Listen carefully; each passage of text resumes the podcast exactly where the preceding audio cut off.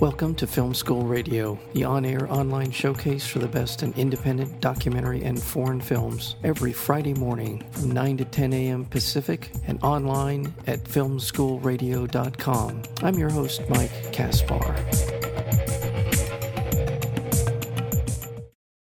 Sean, a retired literature professor and civic activist, writes a letter to his estranged son, Tennessee, a ranch hand. Tennessee is uncertain how to respond, but knowing he should go see his aging father, he decides to go back home.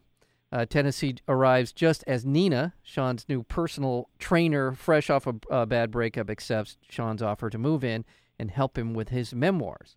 Tension between the father and son is ever present. Hence the basis of this wonderful new narrative film that's out in theaters today, and that's Friday, September 19th and that would be The Frontier. It stars Max Gail, and many people would know Max Gail from a long time ago now, but more recently, 42. But they would know him from uh, Barney Miller. But in this film, he is absolutely terrific, along with the rest of the cast, but uh, noteworthy certainly for his performance.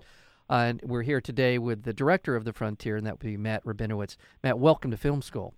Oh, thank you so much for having me, Mike. It's a pleasure. Thank you. And I want to start off right away by sort of injecting the bona fides of the film because, uh, sure. in, and that is uh, premiered at uh, the South by Southwest uh, as well as Silver Springs International Film Festival. It was a best feature film there. Uh, Barcelona Excellence in Dramatic Narrative, Northern California Best Feature, uh, and the Canada International Film Festival Rising Star Award. It's been a very well received film.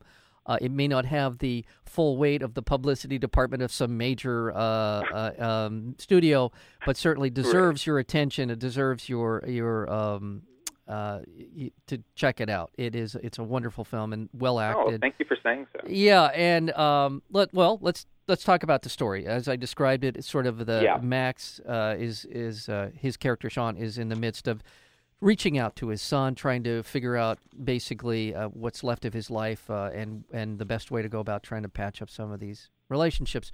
Talk to me uh, and our audience a little bit about uh, the genesis of the story. I know it was co-written, um, but tell me a little bit about how that came about. Yes, it was co-written with a uh, good friend of mine named Carlos Colunga, who's a uh, really talented writer and a um, an acting instructor here in Los Angeles. And so we were both at periods of our lives, this is probably about two years ago now, where we, you know, our careers were kind of happening, but there was not a lot of momentum.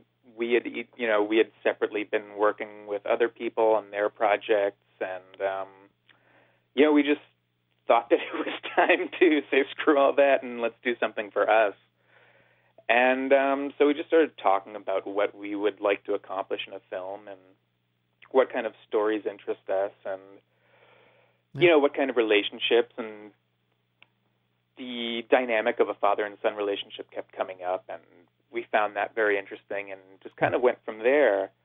Um, you know we didn't really have it was very organic. We didn't you know set mm-hmm. out to we didn't really outline much. We just kind of wrote and like oh uh, the story's going in this direction. That's yeah yeah. interesting to us. Yeah. and um yeah so it was just very almost stream of consciousness in a way. And um so did so did you and carlos have maybe uh, did you have similar sort of experiences with your fathers? I mean is that that i mean this is obviously the central kind of theme within the film right did where did you find that the the sort of universal truths of a father son relationship that you shared uh, with with Carlos? Yeah, I guess we um, we can we. I mean, I guess the answer is yes and no. On the universal truths le- level, um, we did see a lot of similarities, but in these sort of specifics, not so much. Mm-hmm. Um, like I'm pretty close to my father. Uh, I think Carlos doesn't mind me saying, but he's less close with his father. I mean, they have a pretty good relationship, but anyway. yeah, no, I, but just sort of the you know the sort of universal aspect, the dynamics that everyone has with their father at that stage in their lives yeah. when you know Tennessee is just becoming a man and mm-hmm. Sean is reaching you know the end of his journey on the planet Earth, and um, yeah. you know just sort of the you know in a way it's a coming of age story, I guess. Yeah. Well, I, I, you know, in terms of that, I like to think, I like to say that when you're at a point in your life where you where you the end is closer than the beginning, shall Right. we say? That's one way of putting it, and that's certainly Sean's experience. He he understands that. He knows that, um, and and obviously a, a big reason why he reaches out to Tennessee in in the film. Um, um, the that dynamic, and then let's introduce another dynamic, which is the part of Nina Right.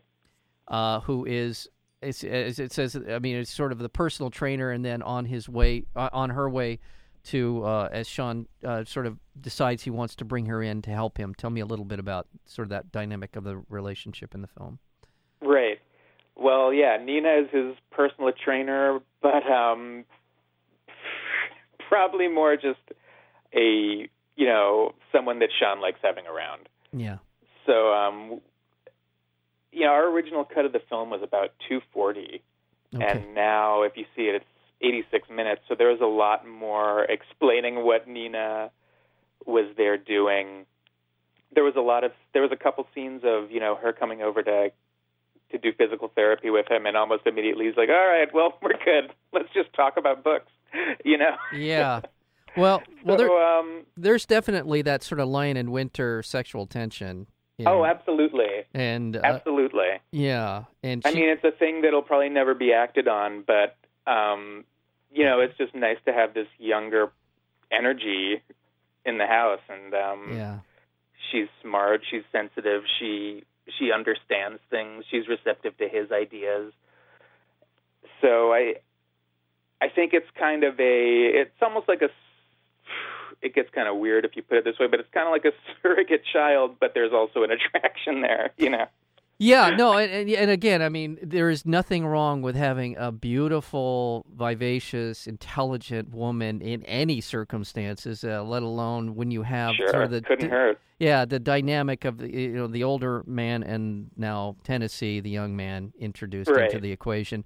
That in and of itself really puts another whole spin on the troubled relationship that the two of them have had. So that it's that sort of what I call the free radical approach. Oh yeah, totally. You know, we're we're not sure exactly what's going to happen and who's going to bounce off who at what point in this Exactly. in this and and that gives uh, the frontier uh, a lot of the you know the, this energy you're talking about. Um, Right. I- and and uh, one more thing is another theme throughout the movie is sort of lack of communication and yeah. having her be there is you know fuel for a lot of the misunderstandings and unsaid things that Tennessee feels about Sean, you know, and his history. It's never explicitly said, but you know, it's alluded to that maybe he cheated on her mother, and Right. he was always entertaining younger students and Right. things like that. So when he walks into the house and sees this, you know, young hot blonde girl, he's like, "Oh man, nothing's changed with this guy." You know? Right, right, exactly. Yeah, and and also uh, it's from a sort of dramatic uh, point of view as a vehicle. He can say all the things out loud that he can't say to Tennessee directly. He can, Exactly. and so that is Exactly. so she is she is She's this, the buffer zone between she's them. the buffer. She's the megaphone in some way for him to say the things that he can't uh, on a, in a one-on-one situation. I want to remind our listeners that we're speaking with Matt Rabinowitz. His film, The, Frontier, comes out today. That's Friday, uh, uh, September 19th. It'll be screening uh, tonight at the NoHo 7 in North Hollywood. Wonderful theater complex in a terrific area just to kind of hang out. There's a lot of great stuff going on, so make an evening of it. Go down and check out The Frontier. Now, are you in? You're in town. Are you? Yes. You're in any of the screenings tonight? Um, tonight at the 7:40 screening, I'll be doing a Q&A. Um, I think that's all I'm booked for, but if I'm in North Hollywood for the rest of the weekend, maybe I'll just drop in and There you go. questions. Slap that uh, pro, pro, uh, Yeah. the projectionist out of the way and take over. Let's just step in. Okay, take. I'm in charge here, kids. Uh, well, Yeah. yeah. So terrific. And now let uh, we now we've alluded. We've talked about the characters and sort of the, the internal dynamics of the film, and let's talk a little bit about casting. Um, you uh, cast uh, Max Gail, who I alluded to earlier, as uh, you know, we know him from Barney Miller. We know him from Mm. A lot of things. Uh, not not recently so much, but Yeah. most most recently um, as the manager in uh, in Jackie Robinson biopic Forty Two. Tell me a little bit about you. I, I understand you have kind of a, a relationship going back quite a ways with Max. Uh, yeah. Go, go ahead, talk talk a little bit about how he, he came into the production of uh, The Frontier. Well, um, I guess starting at the beginning, um, my best friend in kindergarten was his daughter. So he would, you know, I'd be over at their house all the time. He would drive our carpools. Uh, we lived four or five doors down. So we've known each other, you know, probably since I was four or five years old. Mm-hmm. Um, and I'd always been aware of his uh, him acting. You know, whether it was watching Barney Miller and Nick at Nite as a kid, or you know when he'd pop up on Home Improvement or other Yeah. other shows that Yeah. I'd watch. Yeah. And um, his daughter moved away after high school, and we kind of lost touch. But when we were putting this film together, I was thinking of like greater actors of that age range, and you know he his name just popped into my head like you know a shooting star. So I was like, oh my god, of course it's Max. It has to be Max. and um, we called him up. He loved it. He did not recognize me when we uh, met right? again. It'd been probably ten years. Okay. Well, I was just about to say rampant nepotism in Hollywood. Look at this, Oh, but you didn't even recognize. it. That's funny. That's actually Yeah. that's so. All right. Yeah. So, so Yeah, okay. he came in for uh for like uh we you know did a reading, and I was setting up a camera to shoot it to review it later, and I was like, "Hey Max, what's up?" And he just looks at me he's like, "Uh, hey." Like, "Oh no, it's it's me, it's Matt."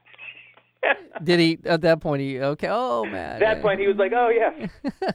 Hey. Well, well, that's a tribute to the work, a tribute to to the material uh, that he he, Oh, he was in. you. Yeah, I mean, he was in because he was interested in in this r- role. I mean, this is what he yeah, wanted to do. no, so, and that's true. Yeah, so I'm certainly not, you know, doing him a favor like he he wanted to do it. right, right. No, but I mean that. I mean that. It just he's there, and he's obviously wants to be involved, and that that's terrific. Well, Totally. and and and he does it. And again, I praise indeed for for Max Gail in this role. He is uh, he is the the film. I mean, the film rests oh, absolutely. rests on his shoulders, and so and he, does an incredible job. and, and I really never, I've never seen him in a role like this before. Uh, I've never seen him in this sort of dramatic, uh, but with a, he has a uh, he has a sense of humor in the role. He has he has Yeah. all of that, but uh, he definitely brings the, and this is an overword used, and I'm going to cringe when I say it out loud, but he does bring that gravitas to the Oh, role uh, that for that, sure. that that it needs uh, to have, and um, and then we, we've got some other wonderful people as well. Coleman Kelly plays Tennessee, Mm-hmm. and, and Anastasia Senik. Am I saying that correctly? Uh, Sendik. Sendik. Pardon me. Uh, are the this that's the this is the ensemble here. Those Yeah. those three. Tell me a little bit about casting Coleman and Anastasia. Well, as I uh, mentioned earlier, Carlos is a uh, drama teacher Hmm. at the Lee Strasberg Institute in West Hollywood, which is where we met. It's where I went, and um, they were two of his um, two of his students that he thought would, you know, do really well in this. And so we read them, and it seemed to work out well, and we hired him. Casting on this movie was actually incredibly easy. Well, like I wish I had more stories, but yeah. Well, it no, was ultimately, hey, read this. Oh, I like it. well, We're ta- making a movie in May. You know, count yourself, you know, among the lucky because how many times have I had people on that said they cast and it literally the last person they looked at, they're freaking out. They don't Oh, know if they're going to make it, you know, even have a, a the ability to cast this the way they want. yeah, And and uh, if you got that lucky, I mean, that's and as as uh, Alfred Hitchcock said, casting is ninety or ninety five percent of filmmaking. Once you get the oh, right people. So is that how you felt? Did you feel that way when you were making this? Uh, Um, I did. Yeah. Um, you know, it's such a small movie with such a low budget that it it sort of limited what our casting scope was anyway. So, um, mhm. you know, we there's only so many people who will do something like this for such small money or none at all. You know. Right. Well, well. Uh, Um, okay. Well, now you so you've got your cast in place, uh, and we'll we'll get to the Kickstarter part of this story, Sure. which I think is fascinating. I've never heard of it before being done before, but. Um, You've got, uh, by the way, we're speaking with Matt Rabinowitz. The film is the uh, the Frontier. It opens in uh, the NoHo Seven in North Hollywood tonight. Uh, that would be September nineteenth, and run all week and hopefully it'll be rolling out uh, all over the place after that. Uh, any VOD plans uh, for uh, the Frontier? Anything coming up? Um, we are working on it. Okay, all right. So Yeah. now, um, uh, how many days uh, shooting days did you have on this? We had 18. Whoa, whoa. Yeah. So were Yeah. you? So was were all, was the was the crew wearing jetpacks when they were doing this thing? I mean, that, that's Basically. yeah. I mean, I don't I don't think anyone had, you know, more than a couple minutes of downtime each day. Yeah. It was uh we were flying. It was pretty crazy. Well, and you, you, it's a lot of it's interiors, but you- but you, there's a lot of setups. Yeah. You can see that there are a lot of setups in this as well. Oh, so, yeah. So, um, and what what'd you shoot on? What were you? Uh, what's your camera? We shot on a Sony F3, which was great for what we needed. It was um you know, we didn't really have to fuss with it too much. It never broke down, never overheated. hmm Shoots really well in low lights. We didn't have to go crazy with um Lighting. with that kind of stuff. Yeah. Uh, I mean, the only problem was some of the interior scenes we shot. Um, you know, we blacked out the windows to make it seem like nighttime when it was, you know, noon or whatever, and Mhm. any creak of light you can see. So we had to make Yeah. real sure to Yeah. really, really block everything out. But it was a great camera. Mhm. Um, we, yeah, we didn't have a single problem with it. Now, The uh, our DP loved it. All the camera guys, so it's a Sony. What was it again? The Sony. F3. So that's a pretty popular uh, for indies. Yeah, Yeah. I mean, it's, yeah. that and the Canon. The Yeah, Canon totally. 5, Canon 5D. But uh, now uh, you you have a background, uh, documentary background as well as uh, f- uh, videos for uh, bands, infantry, and, right. and others. How did that translate? Uh, you know, sort of what is it? Is there a how much similarity is there in in, in doing a, a video for an indie band? I'll call them an indie band and others. Uh, Yeah. And and doing a film like this, did did you find what was the You know the there for me there weren't a lot of similarities just because with those things um, it was usually I mean I guess the one thing that's similar and dissimilar is that we had such small crews on all the music video shoots and we had to shoot them so fast so we were we were well prepared to do that on the film but the film was just so much more professional you know yeah so that was a bit of an adjustment too. Whereas, like um, with the music videos, they were all like basically no budget. Um, so you know, it'd be like, "Hey, friend of ours, can we use this room in your apartment for two hours on Sunday?" And then we'd do that and Yeah. dress it up to look like a rock club or whatever, and Yeah. you know, get out of there. It was, um, I don't know. It's tough to say. It's, I mean, there are pros and cons to both both styles of filming. yeah You know, there is kind of a freedom in in just doing something, but at the same time, you're very limited by the manpower. Well, well, in, in that regard, so um, I, and I would assume I'm not a I have, I mean making videos for bands. I've no I've no experience, but I would imagine a lot of videos uh, are post production enterprises as much as they are what you're shooting when you shoot them. You know what I mean? Yeah, I tried when I did it, and I haven't done a music video in a couple years now. Uh, but when I, I've always been much more interested in, you know, practical Mm. effect Mm-hmm. in, Okay. um, you know, in every aspect, whether it is a special effect or just the look of it. Like I try not to color grade too much or Mhm. do too many post production uh, hijinks, I guess.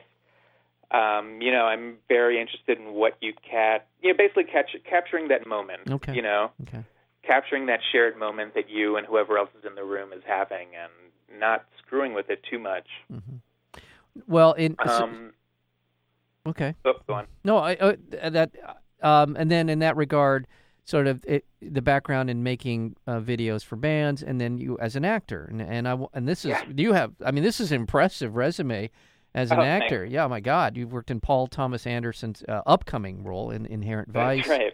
Uh, Cameron Crowe's new project that comes out uh, around Christmas this year. But in addition to that, Rachel getting married, which Jonathan Demme's Rachel getting married, Cameron Mm. Crowe's Elizabethtown, and also uh, Strasberg Theater and Film Institute in Los Angeles. So you have a really solid background as an actor. How does that translate into now you're now you're on the other side of the camera. Did you learn something from working around Cameron Crowe, Jonathan Demme? Oh man, I mean, I've learned Paul Thomas. so much from every job I've ever done, Okay. and even just beyond the acting. I mean, I've worked as a PA for years. Okay. I've I've worked as a DP. I've, I've you know there was a period where I was trying to do every job possible, you know, that you didn't have to join a union for, hmm just to kind of. I mean, I've always known that I wanted to direct, probably since I was you know ten years old. So it was always very important for me to really understand the full scope of what happens on a film set and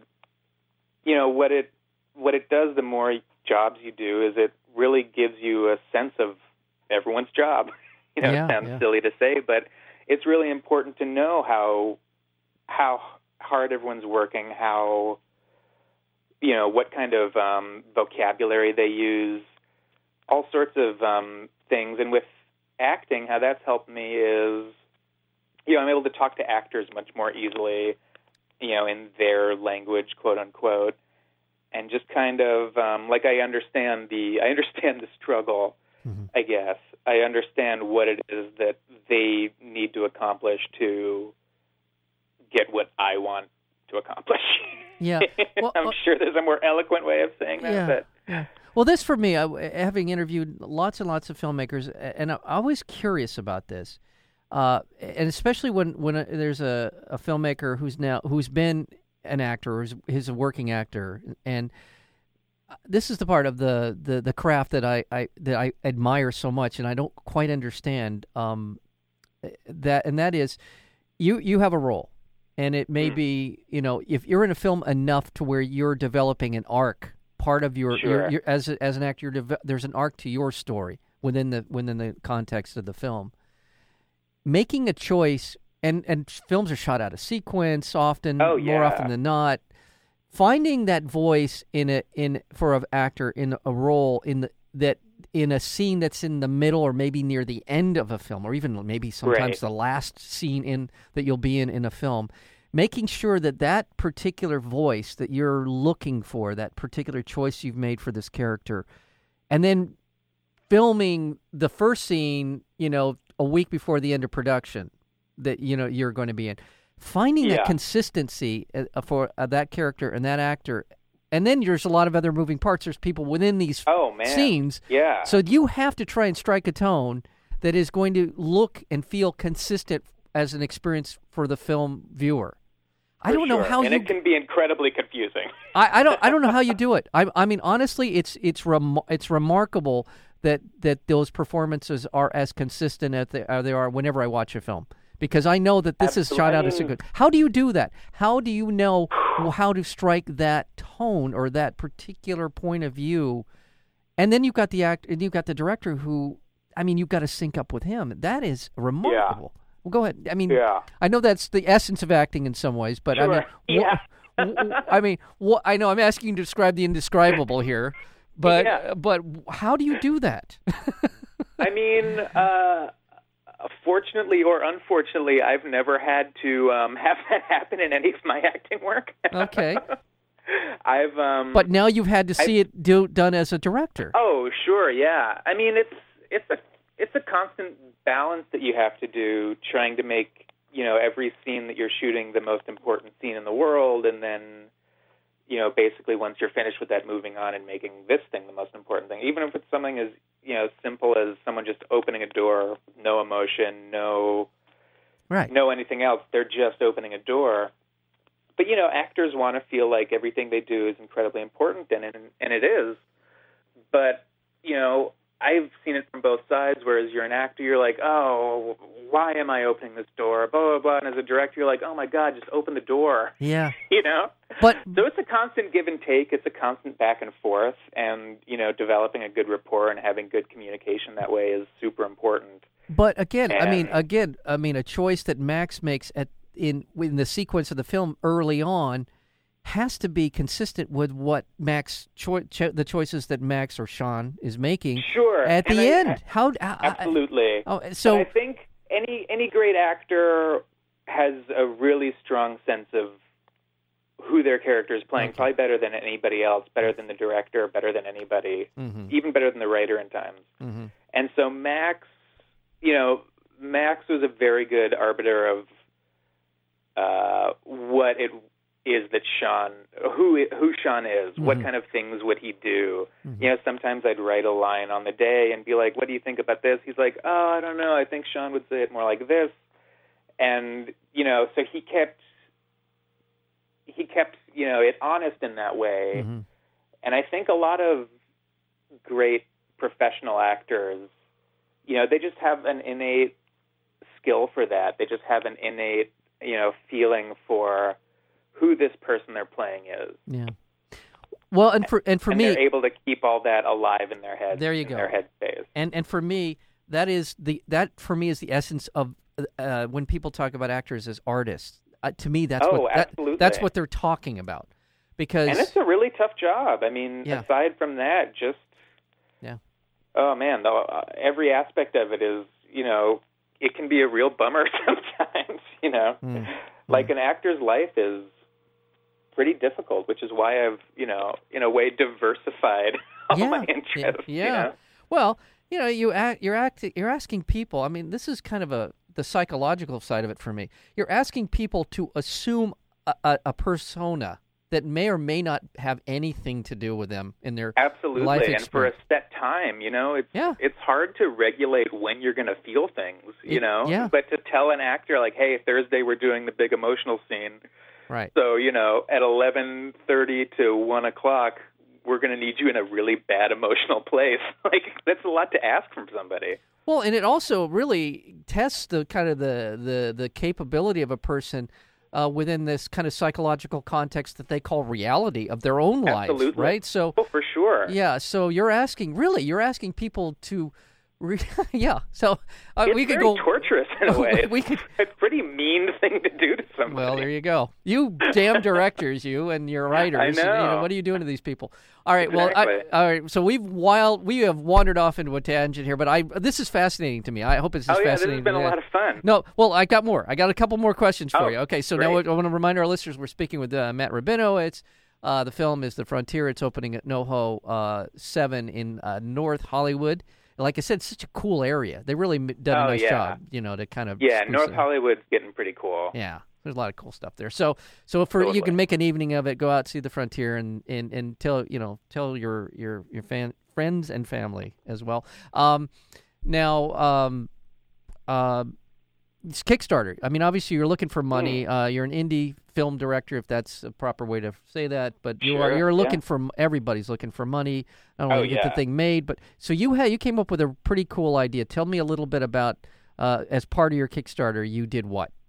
Yeah, it was an idea from our producer Jeff, Mm-hmm. and his idea was that to make this project stand out from the others, is that we we would live stream the whole thing. Basically, we would you know have a transparent film production where anyone who is interested in seeing how a film is made, if they donated, I think it was over five dollars, then they would have access to this um, link of a live stream uh, of the whole filmmaking process and interviews and you know that sort of thing. Cool. And um, so we had he, he was pretty much in charge of that project. We had it all figured out, and literally the day before we started uh, production, all the equipment shut down. Oh my god! you know, we had a couple GoPros. We had like this um, live stream box that's basically like a Wi-Fi modem that you know streams every. It hooks up to a camera Yeah. streams everything, you know, in real time. For whatever reason, it all crashed out the day before. So what we settled on was just having um, basically a guy walk around with an iPad all the time, and um, It worked. it worked. Yeah, a lot of people liked it. The overwhelming response from a lot of people was like, "Oh my god, this is so boring." Well, you know, kids, But, welcome know, to real life. yeah. yeah. and exactly. and this, like, for uh, this was, you know, a super. I mean, we were moving so fast. We do, you know, Yeah. dozens of setups a day, yeah. Yeah. And people were, you know, compared to a, a normal film production, this was like, you know, on hyper speed. But Right. people who had never seen films get made before were like, "Oh my god, you're still doing this scene?" Yes. Like it's take five. Yeah, no kidding. You know, we're What? What? it- we're moving on after this. What are they, yeah, what are they thinking? Marlene Dietrich, I'm ready for my close-up, Mr. DeMille. Yeah, I mean, uh, uh, so I what? Yeah, this is not the way it works. This is this is hard work, by the way. Yeah, totally, exactly. Yeah. Well, Yeah, that's why everyone in here is sweating. exactly. Oh, I've been in rooms where it's where you, the old days when they had real, you know, the hottest lighting imaginable. you oh felt like you're yeah, standing next to the sun, and then you're in a room with a bunch of other people, and it is, yeah, there's nothing fun about it. Except, no, except you're hoping that actor thinks it is. That's all. exactly, exactly. So, well, uh, But well, I mean, I guess I'm different. I love being on a film set. You know, whether I'm working on it or not, I just love the feeling, Yeah. just the kind of almost hive mind energy of yeah, everyone has a job and everyone's very determined to do their job, and terrific. I just love it. So that's why I thought it was a good idea. well, and the- it was. I mean, it it, Yeah. it um it became incredibly annoying at times, just because it's never really fun to have a camera right in your face. Yeah. But you know, I think it was a pretty cool idea, and you know, if we were to ever do something like that again, we we learned a lot about the do's and don'ts. well, that, that's what it is. It's a learning process as well. Absolutely, Sure. it is. Um, yeah, I'm well. It's it's a it's a nice uh, it's a nice body of work, uh, w- uh, w- and I all around the story, the, the Oh, sort of the you. twists and turns, and then and then the acting, and uh, um, yeah, congratulations uh, on Oh, this. thank you so much, Mike. Yeah, on your this is your first feature film, and I it sounds That's like right. you, you have something else in the in the boiler in the uh, in the cooking right now, and uh, I do, I do. Uh, and what what's the timeline on that? Are we looking at? Uh, is it in post? Are you done? Or you? Or what? Oh no, I just finished the screenplay actually. Okay. So we're we're gearing up to start um, looking for financing. raising some money. Get, well, get that. And it's it's been my experience. excuse me. Oftentimes, it's when you get that you get that name. You get somebody Yeah. like Max or somebody like that, and people say, "Oh, okay, well, you're real now, and we can start giving Yeah, you money." exactly. You're you're worthy of my respect. exactly. Well, Here is some money. well, all the best on. It, it- well, I don't even want to say the name. I don't want to jinx anything. Uh, but let's just talk about the frontier uh, Sure. and the terrific people in it. Coleman Kelly, Anastasia Sen Sennick. Am I? did I- Sendik. Sendik. I'll get it right before Yeah. we're done. Sendik, Yeah. and of course Max Gail, uh, the the uh, the lead in this. Uh, she plays the part of Sean.